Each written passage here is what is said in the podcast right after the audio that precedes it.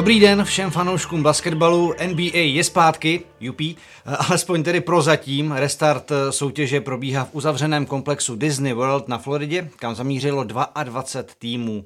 Po přípravných zápasech se soutěž v takzvané bublině plnohodnotně rozjede 30. července, v plánu je dohrání základní části, duely o postup do playoff a vyřazovací část, která by v případě sedmi zápasového finále skončila 13. října. Co se v Orlandu dosud stalo? Co se všechno v následujících týdnech a měsících může stát a jaké horké přestupové novinky zaregistroval před novou sezonou hráčský trh v Česku, tak i o tom budou dnes debatovat Ondra Motejlek, autor blogu Crunch Time. Čau. tě. Ahoj. Čau. Kuba Eichler z PR oddělení České basketbalové federace. Ahoj. A Jirka Jenota, basketbalový reportér a komentátor ČT Sport. I tobě ahoj. Nazdar. Od mikrofonu vás všechny zdraví Jiří Kalemba. Tak pánové, otázka na všechny na úvod, zahřívací kolečko. Věříte, že se NBA dohraje na Floridě, v bublině? Tak myslím, že když začnou, tak věřím, že se to dohraje. Ačkoliv mám třeba trošku strach, kdyby se stalo, že se ten koronavirus objeví v nějaký větší míře v jednom týmu, tak jak se to bude řešit, aby potom u toho titulu nebyl, nebyl ten křížek o tom, že uh, Milwaukee chyběli, chyběli Janis nebo Lakers chyběl LeBron, ale opravdu ty opatření jsou tam tak eh, velkolepý, bombastický a zodpovědný, že si myslím, že Eh, to má dobrou šanci na to, aby to skončilo. Proto jsem právě tu otázku položil, protože víme, jaká je situace na Floridě a že to stát, který v Americe to má jednu z nejhorších situací a nedávno tam ta čísla byla opravdu jako šílená. Na druhou stranu, když jsem četl, jak důsledné to testování, jak přísné jsou ty podmínky a každý, kdo si vyzvedne byť jenom uh, pizzu mimo perimetr, tak musí prostě do domácí karantény. Tak eh, co ty, Jirko, na to? No vě, věřím, že se to dohraje už jenom kvůli tomu, jak už jsem tady v nějakých podcastech říkal, o jaké peníze se hraje. Tam se hraje o takový balík peněz, který je pro nás úplně nepředstavitelný, že NBA dělá všechno pro to, aby se to dohrálo. A ještě navážu tady na Ondru, ty si říkal, že by tam byl třeba nějaký otazník, kdyby byl Janis, Lebron nebo kdokoliv nakažený. Já si to úplně nemyslím, protože samozřejmě jsou zranění a stává se v playoff, se stávalo xkrát, že se největší hvězda zranila a ovlivnilo to playoff a nikdo se nad tím nepozastavil. Hmm. Takže tohle bych jako dal na podobnou úroveň. Prostě se nakazil, nemůže hrát. Když se udělá výron kotníku, tak taky nemůže hrát. No.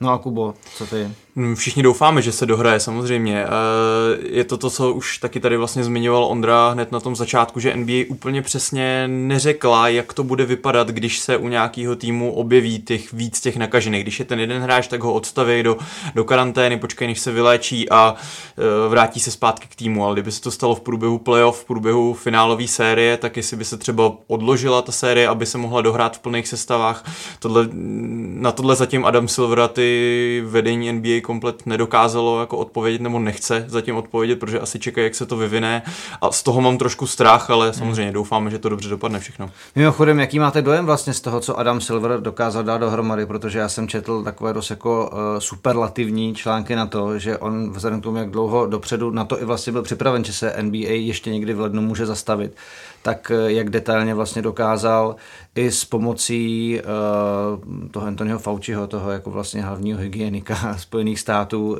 dát vlastně dohromady něco, uh, kam prostě navést na, na, navést hráče a zprovoznit celou soutěž klobouk dolů, absolutně. To, co jako dokázal, je pro mě neskutečný. Už jenom to, že na Floridě, která, jak si říkal, je tak extrémně zasažená, je možný reálně tu soutěž dohrát, je jako pro mě fascinující.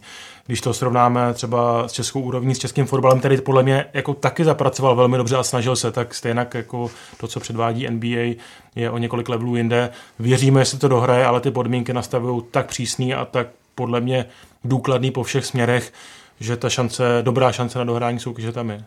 Ale v Americe se to hodně srovnává mezi těmi nejhlavnějšími sporty a právě eh, dneska jsem poslouchal podcast JJ Redika, tam uh, to srovnávali se NFL, že prostě NFL vlastně měla off-season celou dobu, skončila, kdy, kdy končí někdy v únoru, nebo tak nějak. Super Bowl, no. Prostě, Super no, Bowl, no, no, vlastně tak, takže Bowl. se nehrálo a měli vlastně celou dobu na to, aby se na to připravili Hmm. a v podstatě, že teď do toho vlítnou a jsou nepřipravení, naopak NBA uh, to má zařízený perfektně, takže jako ano, všichni to chválí a já doufám, že to bude fungovat. Já mám pocit, že u NFL zaspali hodně, protože eh, v době, kdy eh, vlastně COVID-19 se v Americe začal jako rozpínat, tak NFL říkal, jako začínáme v září, to do té doby to vlastně No, bude v no. pohodě a to, to jako nebyly úplně opodstatněné úvahy.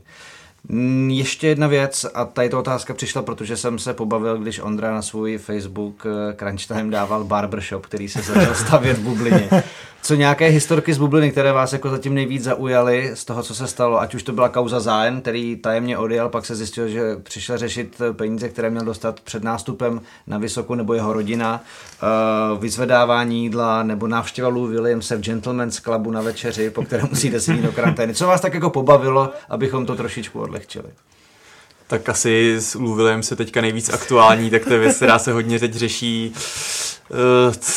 Dá se to prostě bohužel očekávat, ty eh, hráči jsou své rázní, proto jsou takový, jaký jsou, proto se dostali do NBA i třeba díky té své pracovitosti, díky té své nějak povaze speciální a eh, Lou Williams je jeden z těch, který je považován za velkého pařmena. Eh, Četl jsem o něm historky, že vymlouvá mladým hráčům, kteří přijdou do toho stejného týmu, kde je on pro tu sezónu, aby s ním chodili pařit, protože oni nezvládnou druhý den hrát po tom, co vypijou a předvedou to, co jako zvládnul on, takže uh, asi se dali nějaký takovýhle historky čekat a je to super, že se to dá takhle sledovat, je výborný právě ten Twitter NBA Bubble Life, kde to kluci dávají všechny tyhle ty informace dohromady a, a to je jako velká zábava po té pauze od toho basketu je úplně skvělý si moc takhle to ještě užít trošku navíc. Tak údajně šel do toho stripbaru na, stripbaru na oběd, že jo? Tak Na večeři. Na večeři, no. Tady je výborný ten kont- kontext, že vlastně byl omluvený kvůli tomu, že jde na pohřeb a pak se ukázalo, že teda šel do strip baru, ale uh, mě fakt Tak na tom... pak asi žál potřeboval trošku... Jo, tak on říkal, on říkal, že tam šel na oběd a žádný holky tam ještě nebyly, tak Čekal na večer, když se Prasička a ukáže. stehínka, co. Ale mě to fascinuje, ta naivita prostě, že v té té době, kdy každý má u sebe telefon a všude je právě Twitter, sociální sítě a tak, takže jako někdo to si to riskne prostě, jestli, jestli tam s tím vědomím jde, že se to může někde Asi je to silnější než on, nevím, Asi, no. no. Mě ještě popavil hned snad první den bubliny příspěvek eh, Dallasu, jak tam hráči pařili totálně na balkónech, tam pustili nějakou houseovou muziku a všichni tam totálně jeli, tak to hned jako první den ukázalo, že asi s tím velký problém mít nebudou, že budou zavřený. I když nějaký hráči, třeba Lebron už si podle mě stěžoval, že také dlouho od mámy nikdy nebyl, to jsem nějak četl. Mimochodem, kdyby někdo chtěl vidět, jak to vypadá v bublině, jak doporučuji YouTubeový účet buď Matisse Taibula z Philadelphia, anebo Javala McGee z Lakers. Tam je to pěkně ukázaný, jak, jak vypadají pokoje, jak vůbec ten život v té bublině funguje. No a pak se stalo samozřejmě to, na co jsme čekali, že jsme začali sledovat obrázky hýbajících se basketbalistů na palubovce po několika měsících, když teda neberu shootout nebo jeden na jednoho jako v našich eh, končinách, tak najednou se začala hrát NBA. Není to úplně vždycky jako super, viděl jsem takovou zdechenou pasáž zápasu uh, Jo. Indiana, uh, Portland, nebo kdo to byl, jak tam prostě, je to prostě po delší pauze, ale je to NBA basket. Tak co vás zatím jako co jste zaznamenali, co vás překvapilo, eh, s čím jste zatím jako spokojený, jakým způsobem eh, vnímáte ten probíhající restart vlastně v rámci přípravných zápasů? Já jsem se bál poprvé, že to bude vypadat o dost hůř. Tyhle ty momenty, tyhle ty sestřihy těch eh, šílených akcí se objevují dost často i v průběhu sezóny, někdy na jasně. začátku a tak, takže to mě vůbec nepřekvapuje. Vždycky mm, i v- ve všech ligách na světě by se dalo tohle to dát dohromady i ve finále playoff možná, nebo minimálně v některých těch fázích, takže vůbec mi to eh, nevadí, dalo se čekat, že to takhle bude trošku vypadat. Ta úroveň toho basketu je velmi slušná, ty, hlavně ty špičkoví hráči eh, vypadá, že se udrželi ve velmi dobré formě, nebo se dokázali připravit. Viděli jsme hubenýho Nikolu Jokiče, Lebron, ten je známý tím, že se nenechá jako rozhodit žádnou, žádným koronavirem, aby se udržel v té top kondici. Janis to stejný, takže já si myslím, že eh, teďka ještě vlastně jsou nějaký ty zbývající přípravné zápasy, ta základní část zbyla, asi bude trochu souť, sloužit taky jako příprava a to playoff, že bude špičkový. Je to tak. Je to tak. um, no, já myslím, že, že máš pravdu, Kubo, no, že ty zápasy samozřejmě jsou takový klasický přípravný, že tam i ty největší hvězdy nehrajou takovou porci minut, jako by standardně hráli, takže asi nemůžeme očekávat nějaký fantastický basketbal, No, Janis hrál včera 15 No. minut, že jo, nebo s Middletonem. Takže... ale takhle to podle mě jako asi se nedalo nic jiného očekávat.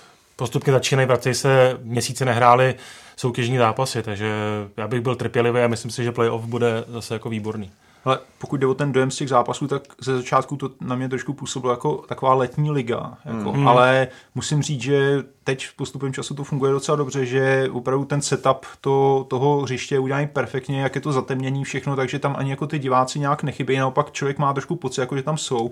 Samozřejmě trošku horší je to se zvukem zatím, ale slyšel jsem, že NBA se chystá pak dodat zvuk do těch přenosů nějakým různým způsobem, dokonce, že snad 300 vybraných diváků má mít možnost se potom objevovat nějak na těch uh, obrazovkách, co jsou mm. za střídačkama, takže uvidíme, co s tím zvládnou udělat, ale jako opravdu to na mě působí jako basketbal, ne, ne jako nějaká simulace nebo tak. To jsem se právě chtěl zeptat, jak si zatím zvykáte na ty nové highlighty z uvozovkách z Folimanky, protože je to trošičku věc, kterou tady od nás jako z přenosů známe, ale přece jenom z NBA zápasu a NBA prostředí ne. Přesně, Folimanka, stěna bez diváků z té hlavní a... kamery, jasně. Jo. Mně to asi nevadí, a to, co mi teda jako fakt zásadně zaujalo, a to souvisí i s těma opatřeníma, které v bublině jsou, jakým způsobem jsou rozmístěné lavičky, hmm, že ty hráči se daleko od sebe a ještě ten stolik času měřičů, že je úplně izolovaný v plexi. To mě zaujalo jako velmi a myslím, že to svědčí o tom, jakým způsobem to NBA bere vážně, že opravdu ne, každý detail uh, brali v úvahu, aby hráči byli v minimálním kontaktu s okolním světem. No a teď, když jsme zmínili restart, tak ty první zápasy přinesly samozřejmě pár témat. Čekalo se, v jaký formě kdo bude, nebo jakým způsobem se to bude postupně uh, rozbíhat. O kom se hodně mluví, a já to jako ve své bublině a ve svém feedu na Instagramu mám poměrně často, je Bol Bol, jo, který prostě jako ve dvou zápasech ukázal, že teda potenciál ten, ten jako hubený čahoun má. Zároveň pak třeba vstup Seta Kerryho, který měl trojky 6-6, uh, konverzace o nejlepším trojkaři s Duncanem Robinsonem. Kdo vás jako zaujal třeba hráčky, nebo co byste k těmhle těm uh, týpkům, který jsem zmínil, dodali? Tak já jsem rád, že, ten, že Bol Bol je na hřišti, že ho konečně vidíme, protože on vlastně jsem myslím, že i v tom svém jediném roce na univerzitě byl zraněný a neodehrál, buď neodehrál žádný zápas nebo nějak hodně málo a teďka v této sezóně vůbec nenastoupil, nepočítalo se s tím, že sezóna se bude hrát ještě do července, srpna takže uh, jsem hrozně rád, že ho vidím a je to jeden z těch čahounů, který by teoreticky na to mohl mít přestože tyhle ty hráči trošku mizejí z té současné NBA a z té celosvětové FIBA hry, tak eh, líbí se mi, jak se pohybuje. Teďka tam mají výbornou souhru s Nikolou Jokičem, kdy vlastně Jokič hrál rozehrávače v tom jednom zápase prakticky. To je vlastně dvojice hubený a hubenější. No. ale, ale jako samozřejmě asi se nedá očekávat, že by v playoff hrál nějak víc minut. Hmm. Na přípravu je to zábava do příštích let, někdo, koho můžeme sledovat, ale, ale jako máme v okom se bavit teďka, tak je to super ten jeho rozsah paží je nefér. No to J.J. Redick no. říkal, jo, jo. že neví, odkud ten blok přišel, mu no. blokoval nějakou jako pokus o trojku a že neví, odkud se najednou jako no. vzal, no. nebo jako, že to z té vzdálenosti, v tom odstupu, ve kterém byl, dokázal zblokovat. Asi 7-9 má jako wingspan, hmm. jako nesmysl. Ale jako takhle by celou naší zvukovou místnost tady jako obejmul, ale vůbec není malá. No. Ale říkali, jednou rukou. Říkali, že jeho táta Manut Ball měl ještě větší wingspan a jo. vůbec jsem slyšel zajímavé historky, ale to je na jindy. ok, dobře. Jako dobře. to, že je tak velký. Chápu, kam míříš asi, ale o tom tenhle ten podcast není. Eh, ty, Ondro, něco se zaregistroval? Eh, stran personálí a nějaký... Uh, Denver výkonu. mě samozřejmě zaujal, tomu se nedal ten první den uniknout, nejenom Bolbol, ale prostě celá ta vysoká sestava. Jsem zvědavý, jestli to třeba natvrdo v těch zápasech vyzkoušej, hmm. aspoň na chvilku, nevím. Jinak, jinak musím říct, že jak jste tady mluvil o tom, že jako ty hráči jsou trošku rezaví, tak teď, když jsem se třeba dneska podíval, tak James Harden skoro triple-double, Luka Doncic asistenci od triple-double, Nurkic tam měl nějakou šílenost 27-15, no, takže si myslím, že do, do formy se dostanou poměrně, poměrně rychle. No. Tak... Mimochodem návrat Yusufa Nurkiče no, byl taky docela sledovanou záležitostí. Já si no. myslím, že se k tomu dostaneme ještě, až hmm. budeme mluvit o černých koních. Myslím si, že jo, to, to, jo, ještě k tomu, ještě k tomu Denveru, vysuje. co říkal uh, Ondra, tak by mě strašně zajímal zápas z Denveru v základní sestavě z pěti pivoty proti Houstonu, kde hraje pivot uh, Tucker, že jo? takže to by byl mismatch úplně všude. Povolil bych to na jeden zápas, pak bych Jsem to zakázal. um, ta absence diváků, Ondro, jakou to Jaký to podle tebe může mít vliv na jako finální výsledky, protože se vlastně hraje na neutrální půdě ano. a úplně se maže výhoda domácího prostředí, která třeba u Golden State eh, a dalších týmů, prostě Toronto je prostě fenomenální věc a vždycky to v těch sériích hraje velkou roli. Tak Golden State se to letos asi... Samozřejmě, no. já teď jenom ale já vím, že, já vím, že prostředí, samozřejmě. já vím, že jste jenom tak házel. tak to byla popása. No samozřejmě, jako když uh, celou sezónu hrajete o výhodu domácího prostředí hmm. a pak o to přijdete třeba v Milwaukee, ta výhoda domácího prostředí poměrně pověstná, takže jo, potom když budou hrát uh, finále z Lakers na neutrální půdě, tak určitě se to dost projeví, no, že se to dost maše. Jediný, kdo tím tím nebude nějak poznamený, jsou asi Clippers, protože ty žádný domácí prostředí vlastně nemají. takže, ale nevím, nevím, jako s čím přijdou ještě, jestli se nějakým způsobem aspoň to dá mm, prostě nahradit. Já vím, že říkali, jak jsem povedal o těch 300 fanoušcích, takže by to bylo, když má ten tým jakoby domácí zápas, tak tam bude 300 fanoušků toho týmu, ale to je prostě jenom taková formalita, takže hmm. jo, je to... Jako protože podle mě je to faktor, který prostě s tím výkonem v tom daném zápase, to, eh, ta energie publika prostě dělá z hráči strašně moc no. a je to prostě to je neoddělitelná záležitost. Tak všichni týmy to asi budou mít naprosto hmm. stejný, no, v tom to bude fair. To, to je fair, no. Jediná vlastně ty, ty týmy, který, u kterých by to mělo být největší jako úlet, teoreticky je Philadelphia a Miami, který měli fakt úplně šílený rozkol mezi těma bilancema domácí, hlavně hmm. Philadelphia, tam měla fakt snad, myslím, úplně nejlepší tu domácí bilanci a úplně bláznivě špatnou tu venkovní, tak těžko říct, jako na co se teď přikloní, jestli když budou hrát na neutrálním kurtu, jestli to je blíž tomu domácímu nebo blíž tomu venkovnímu vlastně. Takže u těchto těch týmů, no, jinak, jak říkal Jirka, je to pro všechny stejný, tak No a Jirko, může tahle situace nahrávat nějakému jako zásadnímu upsetu, tedy jakože postoupí nebo může postoupit někdo, koho se to třeba nečeká? Já si upřímně dál. myslím, že úplně ne. Jediný, co mě napadá, co by mohl být černý kůň, jsme tady lehonce naťukli, je Portland díky Yusufu Norkičovi, který hmm. se vrátí. To je podle mě jako velký hráč, velký jméno, který může ovlivnit hru celého Portlandu výrazně, když tam máme CJ McCalluma, který sice by nemusel smečovat, protože mu to nejde. A potom Lillard, že jo, Nurkic, Carmelo furt v té ruce má zlato, takže si myslím, že Portland se může vyšvihnout mnohem výš, než jako aktuálně je. A pokud se dostane do playoff, což myslím, že ještě nemá úplně jistý. To čeká ale asi, pěkná asi, šichta právě. Docela. Oni jsou, pokud, pokud to dají, tak myslím, že budou velmi nepříjemným soupeřem. Oni teď aktuálně jsou, myslím, tři vítězství za Memphisem a hned ten první ostrý zápas hrajou s Memphisem, tam se hmm. to asi dost ukáže, ale pak mají brutální rozlosování, nemají tam žádný Washington nebo New Orleans, eh, tam Houston, Boston, samozřejmě nikdo nechce hrát Jasně, no. Hmm. No, no, pokud, pokud se dostanou do playoff, tak budou hodně zlobit, protože ten návrat Jusufa Nurkiči mi se ten hráč jako hrozně líbí. Ten jako, chytrý, jako měli bychom říct, že, že oni vlastně Memphis nemusí dotáhnout, že stačí zůstat na rozdíl čtyř vítězství a pak dostanou tu sérii na, na dva vítězní s nima. Hmm. Což je vlastně věc, kterou jsem se teď chtěl zeptat, ale tady jsem chtěl poprosit Kubu, jestli by nám vlastně, nebo jestli by posluchačům víceméně mohl uh, rozklíčovat, jak teď vlastně bude ten dojezd NBA vypadat. Uh, tady máme nějaké termíny jako seeding games, playing games, pak samozřejmě playoff, to známe všichni, ale jak to, jak to bude? Tak expert. tak Ondra už to tady nakousnul, je to vlastně ta základní myšlenka toho, tím, že všechny ty týmy čeká 8 zápasů, které byly nějak jako zbývající základní části, podle kterých se můžou ještě vlastně po, posunou v tom nastavení pro playoff a můžou se ještě trošku přeházet, ale ta zásadní jsou ty zápasy pro ty týmy na 8., 9., 10. místě, který jde o to, jestli se ten devátý tým přiblíží na rozdíl čtyř zápasů aspoň od toho osmého a v tu chvíli je čekají dva vzájemní zápasy, z nichž ten osmý, tomu osmému stačí vyhrát jeden z těch zápasů a ten devátý by musel vyhrát oba dva, aby se dostal na to osmý místo. Takový předkolo playoff. Takový předkolo, přesně, no. Takže je to vlastně dává to tomu osmému docela velkou výhodu, protože bude mít dva pokusy na to, aby jednou vyhrál, to ten devátý musí vyhrát dvakrát, což může být docela komplikovaný, pak už playoff, kdy budou docela asi velký ty pauzy mezi těma zápasama, bude odpočinek, dostatek, ty hvězdy budou hrát hodně minut, takže Uh, ale přesně tyhle ty týmy, které se potýkaly se zraněním jako Portland, můžou hodně, hodně eh, promluvit, nebo New Orleans do toho právě souboje o playoff. Mimochodem, to je myšlenka, kterou bych možná docela rád viděl jako ve standardní NBA, jako v normální už bez covidové době, že by eh, ještě nějaký předkolo playoff zafungovalo trošku oživit, ještě celý herní systém. Hm, je pravda, že třeba baseball jako takzvaný wildcard hmm. a stejně tak NFL má a je to jako docela populární for, formát, protože hmm. už tě to připraví na ten playoff, je to playoff mod, ale zároveň ty týmy, některým tým mají jako o, o, co hrát a může dojít třeba i k překvapení, který ovlivní celý playoff, protože některý týmy to dokáže nastartovat známe ty příběhy potom. Hlavně bude mít o co hrát víc týmů než těch 16, hmm. že jo, bude ve hře prostě stále víc týmů a těch nějakých uh, zoufalců, který budou bojovat jenom o ten draft pick, bude jako míň, což je vždycky pozitivní. A když jsme u týmu a hráčů, Ondro, kdo tam vlastně z těch zásadních třeba nebude, o kom se ví, abychom to taky zrekapitulovali trošku dozadu, a je podle tebe na Floridě někdo navíc? Uh, tak...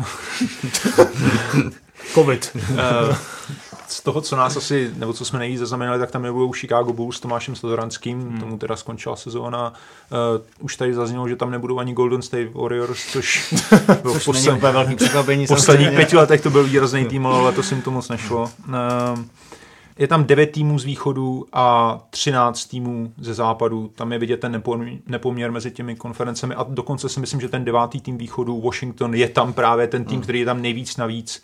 A je to hlavně asi proto, aby tam prostě aspoň se o něco na oko na tom východě bojovalo, ale oni jsou, oni by se museli vyhrát sedm zápasů, aby jsou hrozně pozadu, nevím teď kolik. No, no to skoro, vše, skoro všechno, no. Tam byl, a... dokud tam byl Bradley Beal, vypadalo, že tak pojede, tak to vypadalo nadějně, a... teďka už. je to jenom to, prostě to, je právě, to je právě ono, není tam Bradley Beal, není tam John Wall, není tam Davis Bertans, je to vlastně jako G League tým teď. A to je letní liga pro Je to, ano, ano a opravdu nevím, jestli budou hrát s Brooklynem, který je na tom dost podobně, ale to asi nebude hezký na koukání to případně. No. Brooklyn, tak DeAndre Jordan, Spencer Dinwiddie ano. a ještě... Um, Durant Irving samozřejmě. No, jasně. No. A, a uh, Michael Beasley, který ho přivedli, no. tak ten se nemocně. No. No, takže... Milwaukee čeká hodně rychlý čtvrtfinále, si myslím, playoff nebo první kolo. Dokonce, potom, dokonce to... jsem no. právě uh, slyšel nějaký domněnky, že Janis bude první kolo vynechávat, že se to bude moc dovolit, takže mm. ten východ, východ je v tomhle tom dost jako slabý, no. Tak pojďme predikovat trošičku, co se pak může stát. Na západě ta situace samozřejmě zajímavější vzhledem k tomu, kolik týmů na to osmý místo ještě může aspirovat. Tak eh, koho považujete za favority? Možná překvapení? Čemu věříte? Pojďme začít od Kuby. Mm-hmm tak já si myslím, že počínaje možná už i některé ty série toho prvního kola by mohly být fakt jako špičkový ten západ. Myslím, mm. že by hmm. měl ty lidi vrátit do toho basketu, že si ho fakt jako, jako skvěle užijou, protože tam ty týmy jsou našlapaný a ty série, ať to vyjde na kohokoliv, Houston, Denver, Oklahoma City, eh, Clippers, Lakers, prostě to jsou fakt jako špičkový týmy, který se mezi sebou můžou poměřit a můžou se všechny mezi sebou podle mě navzájem jako porazit těžko říct, jak se to tam vyvrbí v Portlandu, jestli dokážou se opravdu dostat jako do té špičkové formy a zkusit se jako proniknout do toho playoff. Já to teda furt vidím na finále konference Lakers Clippers, Clippers že ty favoriti nakonec ustojí ty své pozice a tam už to může jako za mě dopadnout jakkoliv. Souhlasím s Kubou, Lakers Clippers, eh, oni ještě během té covidové pauzy celkem hýbali s kádrem, nebo ne nějak zásadně, ale doplňovali kádr. J.R. Smith a Dion Waiters do Lakers. To je pravda, protože vlastně Lakers, když jsme u těch absencí, hmm. byl Avery Bradley, známý že kvůli přesně. jako rodině a dětem, i přesto, že dostal nějakou jako finanční pokutu, tak, tak co, to neabsolvoval. Tak uh, náhrada je Waiters a J.R. Smith, co jsem viděl, tak hlavně Dion Waiters uh, hraje velmi dobře J.R., tak to se uvidí, jestli bude mít před tím nějaký... Uh... Tak nějakou party s Ano, třeba přesně, nebo ne. Jestli bude vědět, kolik je skóre a podobně. A na který se hraje. Přesně. Uh, no a Clippers, uh, co se vybavuju, podepsali Joakima Noaha, což je samozřejmě velký pes obranář a jeho spory s Lebronem už jsou celkem známý, takže takový možná trošku kryptonit proti Lebronovi a vůbec proti hře, hře Lakers. Připadá mi to, že Clippers staví prostě tým, cíleně proti Lakers, hmm. tým bořičů. No. Hmm. Já nepřekvapím, taky si myslím, že favority jsou v Los Angeles oba týmy, ačkoliv si myslím, že ta absence Avery Bradleyho může být citelnější, protože to byl nejlepší jejich obránce na perimetru a Dion Waiters ani J.R. Smith to při vší úctě tady zrovna nenahradí. Ale abych tam teda hodil ještě nějakého černého koně, kromě toho Portlandu, tak eh, já jsem dost zvědavý na Dallas, protože Dallas před tou vynucenou pauzou měl nejlepší ofenzivní rating v historii NBA a hmm. rozdíl mezi nimi a eh, Golden State v sezóně 18-19 byl větší než mezi druhým a desátým týmem v této tabulce. Takže ta sestava se Setem Curry, eh, mladým eh, Herdwayem, s Lukou Dončičem a Porzingisem jako našla asi svůj styl a pokud se jim to povede přenést teď do té sezóny, tak jsem na to zvědavý, protože navíc je to docela mladý tým a já si myslím, že tady ta bublina mladým týmům bude svědčit s tím, že ta intenzita těch zápasů přece jenom bude větší. A já vím, že vy jste tady říkali, že pak playoff eh, tam bude větší čas na odpočinek, ale přece jenom si myslím, že to nebudou ty dva dny pauzy, jako bývaly v minulosti, že tam se bude... Bude to cestování jenom, ale no. jinak asi ty pauzy hmm. takhle jeden den. No, že bude pauza jeden den, takže si myslím, že mladým týmům to může celkem vyhovovat a tady asi u Dallasu neobstojí to, že nejsou zkušený. Luka Dončič je zkušený mnohem víc než les, les do 30 letý, takže mm, jo, na ně jsem zvědavý. Já u Dallasu uh, na to navážu, protože to je téma, který se řešil třeba i nedávno v eh, podcastech na Ringru a tam se hrozně řeší jejich začátek sezony, který byl naprosto fenomenální a pak od určitý doby v podstatě bilance pade na pade, když ofenzivní rating jako čísla super, ale jde od, vlastně o to, že se řeší, jaký ten Dallas po téhle pauze bude. Hmm. Jestli to bude ten Dallas toho začátku sezony, kdy navážu na něco, co prostě čím drtili spoustu jako svých protivníků, anebo pak Dallas, který to má prostě pade na pade, že jim to ne úplně vždycky jako vychází ale uh, jako já jsem na ně teda zvědavý strašně moc. Na druhou stranu, myslím si, že to vlastně říkáme od začátku celé té sezony. Jestli se na něco fakt jako basketbalový svět těší, tak je to série Lakers Clippers letošní. A já bych teda byl rád, aby jsme se jí dočkali, mm, protože to podle mě bude naprosto fenomenální záležitost. A ať už to dopadne jakkoliv, ať už tam pak jsou ty detaily a ty mismeče a, a, a obránci a neobránci takový, tak si myslím, že pro basketbal jako takový globálně to bude naprosto jako festival skvělý. Já bych se zastavil ještě u toho Dallasu a ty to zmínil, to je pro mě úplně jako fascinuj, fascinující informace, to, co jsem se dozvěděl o Dallasu, že mají lepší ofenzivní rating, jak samozřejmě druhý Golden State, tak i, i éra Michaela Jordana, to, že tým okolo evropských hráčů hmm. Dončiče Porzingise má nejlepší ofenzivní basketbal v historii, v historii soutěže, to je úplně mind-blowing pro mě, hmm. to je úžasný obrovská reklama pro evropský basketbal a jak se taky mm, za tu dobu od 90. let e, i ten náš nejoblíbenější sport změnil. Po evropštil se, což je super.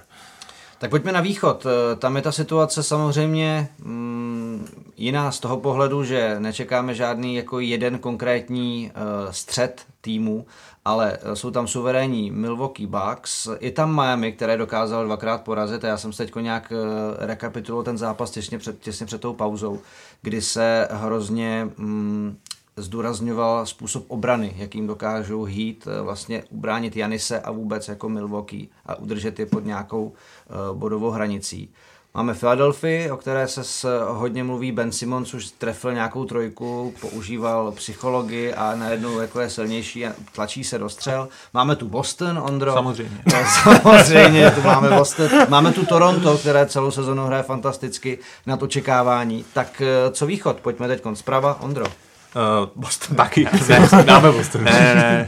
Uh, samozřejmě Milwaukee asi bude jako největší favorit. Uh, a já bych na druhý místo, co se týče nějaký, asi už, prostě Milwaukee je takový favorit, že kdokoliv další už potom asi musí mluvit jako o černém koni, si hmm. myslím.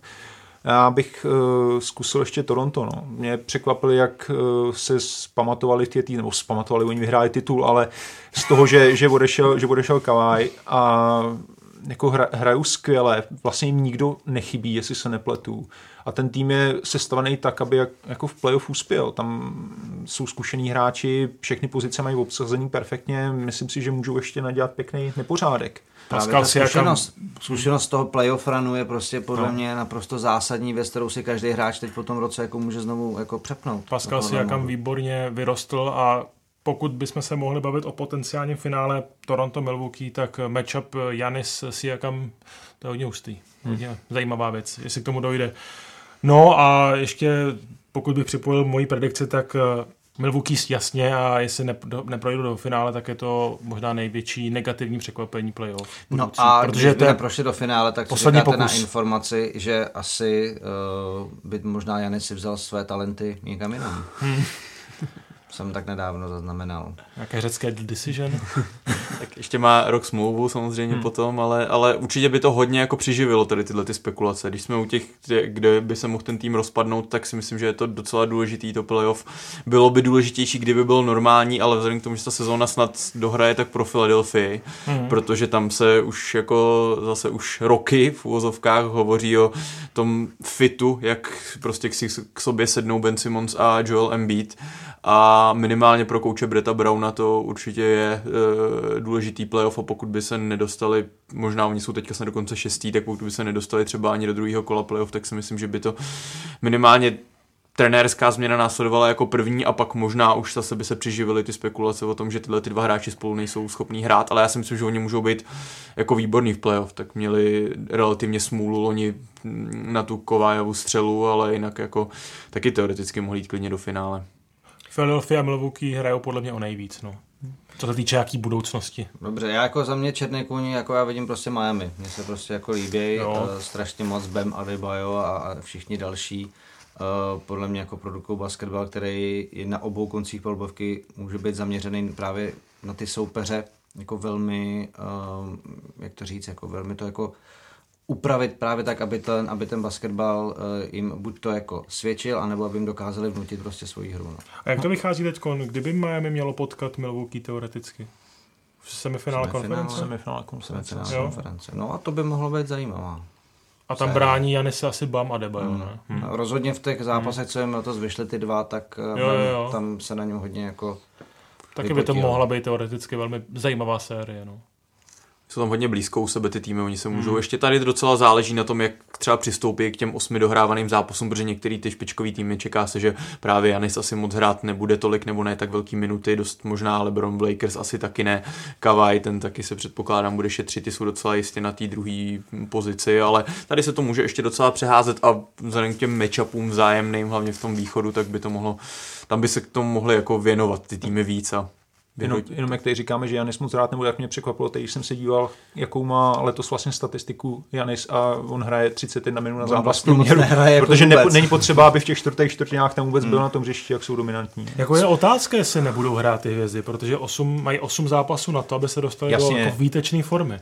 Takže jako jestli si můžou dovolit vážně ještě šetřit cíle, když Rekon šetřili cíle x měsíců. Tak musíš tam balancovat někde mezi hmm. rozehráním a rizikem zranění, hmm, jasně, no, jako, ale já myslím, že ty týmy, trenéři, realizační uh, soubory jako vědí, co je a ty hráči samotný vědí, co jako ideálně potřebují. Jestliže Lebron řekne, potřebuji se hrát dneska 40 minut, tak mu to asi nikdo nebude rozmlouvat, si hmm. myslím. By se mohlo ostříhat. No. ne, to jsem no. chtěl jenom říct, jako, že mi velmi sympatický, jak mu šednou fousy, protože i další věc, kterou máme, eh, kromě toho, jsme se narodili v prosinci 84 společnou. A střelu od skoku, že jo? to, to asi nemáme úplně společný. Uh, OK, poslední věc, abychom to zakončili. Nechci to dělat jako, že to je predikce playoff, ale koho byste rádi letos, nebo koho si myslíte, že uvidíme ve finále? Tak mám začít, já. Pojď, um, Lakers Milwaukee. Clippers Milwaukee. Přestože jsem Lakers fanoušek, tak si myslím, že Clippers jsou fakt výborně na to poskládaný a to a myslím si, že to hodně, že to Kováj bude útočit na třetí vítězství s třetím týmem, což je, mají teďka s Lebronem vlastně takový vzájemný souboj o něco, co se ještě historicky nikdy hmm. nestalo, tak to byl jako asi velký big deal. Clippers Milwaukee, Kuba to vlastně řekl, je to i takový přání otce myšlenky, jako opravdu bych si přál tady tu sérii vidět. Já ne. Hmm, já, jsem, já bych to viděl Denver Heat, ne, dělám si srandu. Uh, já bych uh, rád viděl Lakers Milwaukee, jako Jirka. To je 2-2. Dobrý.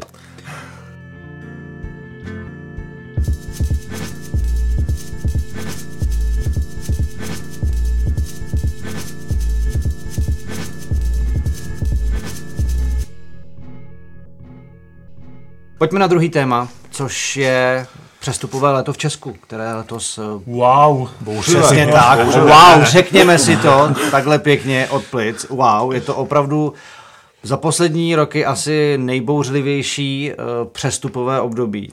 Pojďme se ale vrátit uh, ještě o pár týdnů zpátky a zaspomínat ještě jednou na kauzu Nimburg versus Pavel Pumprla, protože mě by zajímalo, psali jsme si o tom, bylo to na sítích, bylo to v médiích, ale co o tom s odstupem času soudíte? A samozřejmě se musím zeptat insidera Nimburáka, Ondry, jak to, jak to vnímal celou no, tuhle tu věc? Mm, myslím si, že to nebylo šťastný ze strany Nimburka udělaný.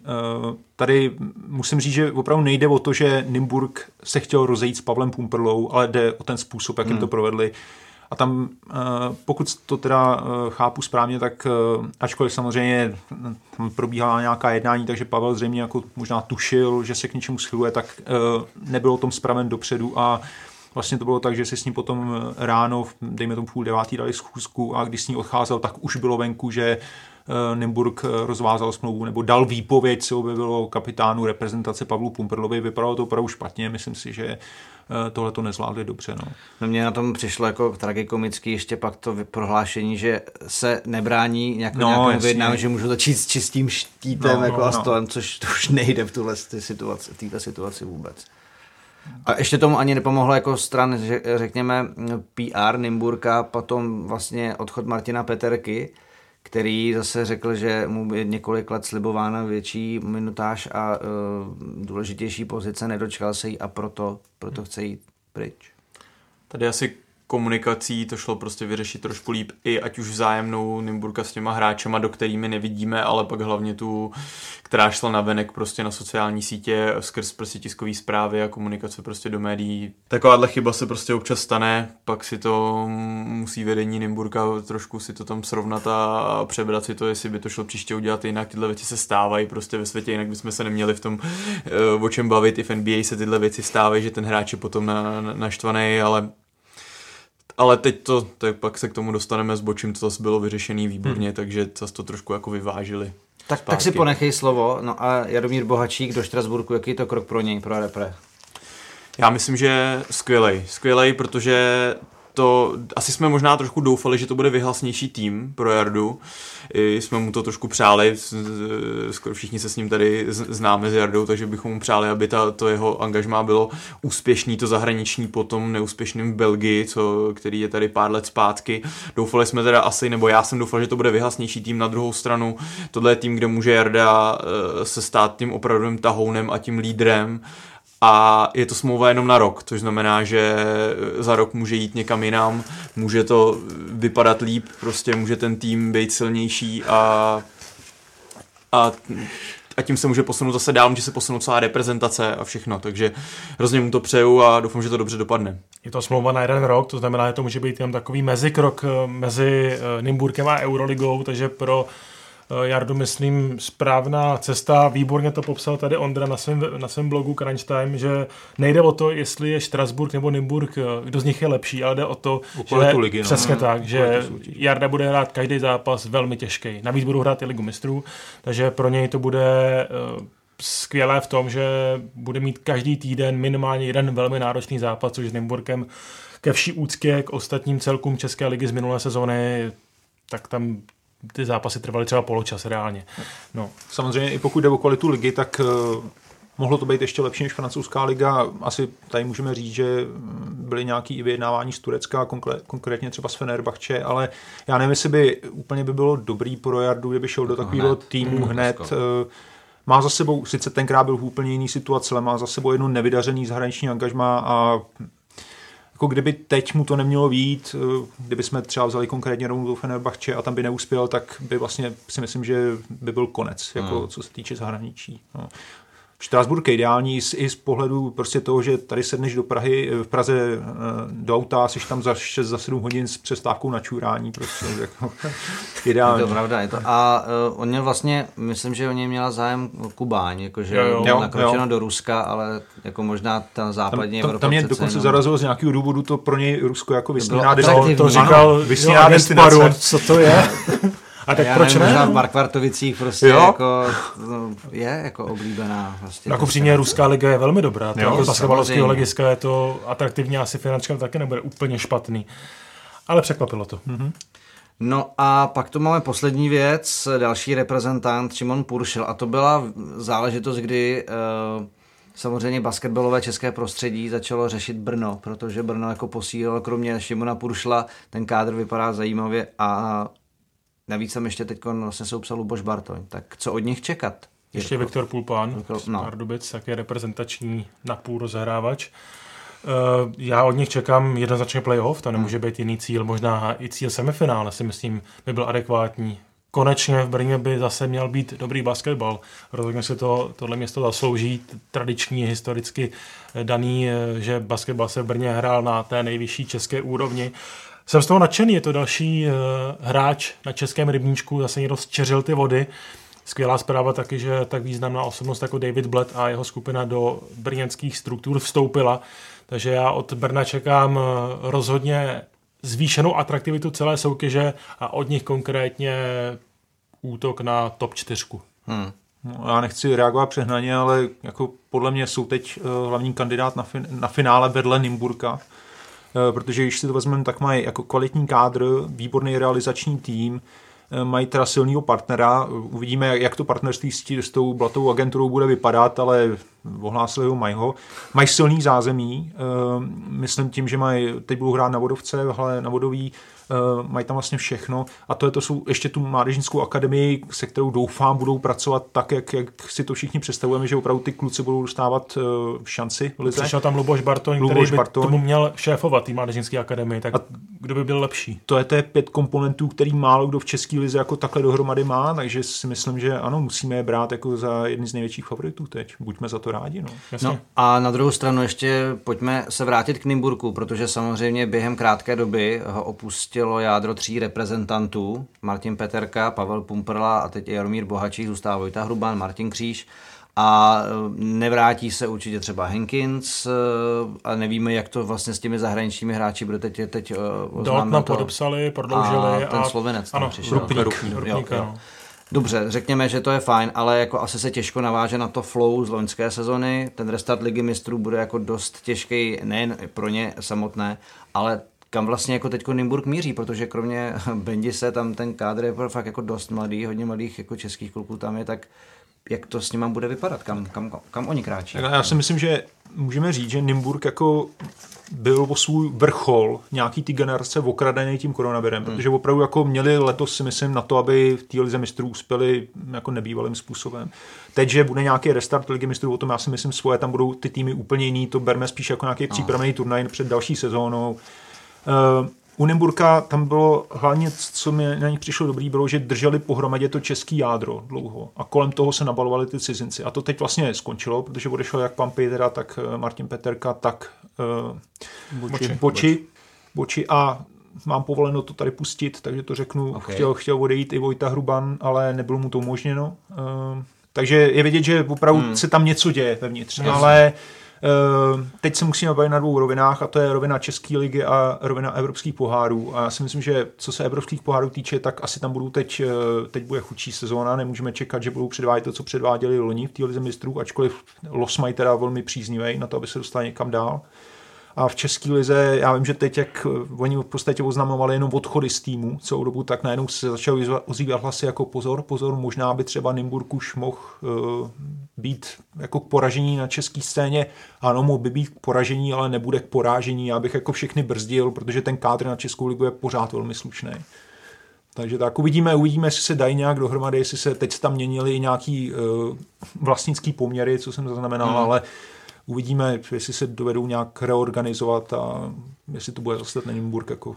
Hlavně na druhou stranu já samozřejmě nechci sejčkovat a jsem založeným spíš jako optimista, ale vzhledem k tomu, jak je to s čísly a jak eh, koronavirus pořád jako tady funguje, tak vůbec uvidíme, jak to s tou celou sezonou bude, jestli bude s diváky, v jakém bude módu a tak dále, protože eh, je to věc, která teď zasáhla do fotbalu, vlastně dnes a denně se to v rámci sportu a nejen samozřejmě sportu, sport je jenom jako jedna z oblastí, o které to zasahuje, jsou zásadnější věci, ale pořád eh, to tady je, takže nevím, jak ta sezona vlastně stejně bude vypadat. No, ono, můžeme se podívat, jak je to u ostatních týmů, že říkám, že tady je velký přestupový léto, ale když se podíváme pozorně, tak ty jako vlastně jsou to dva týmy, který to přestupový léto dělají, a to je Nymburk, Brno, hmm. tak víceméně.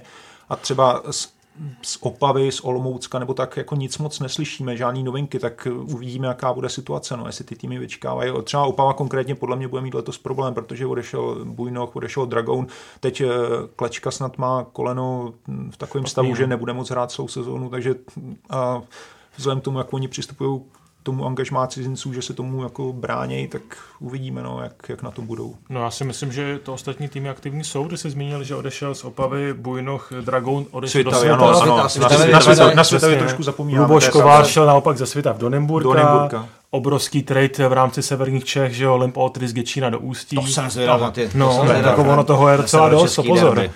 A je ještě pravda, že věc... málo který přestup cizince v rámci českých klubů jako vyvolal, hmm. nebo vyvolá takovýhle jako ohlasy a um, případně nějaké jako emoce a vášně potom během sezóny. Ještě mi tako napadá vlastně pekárek z Hradce do Olomoucka, co si pamatuju ještě z českých jo. tradeů. No ale ještě jednu věc k ten, Nymburku.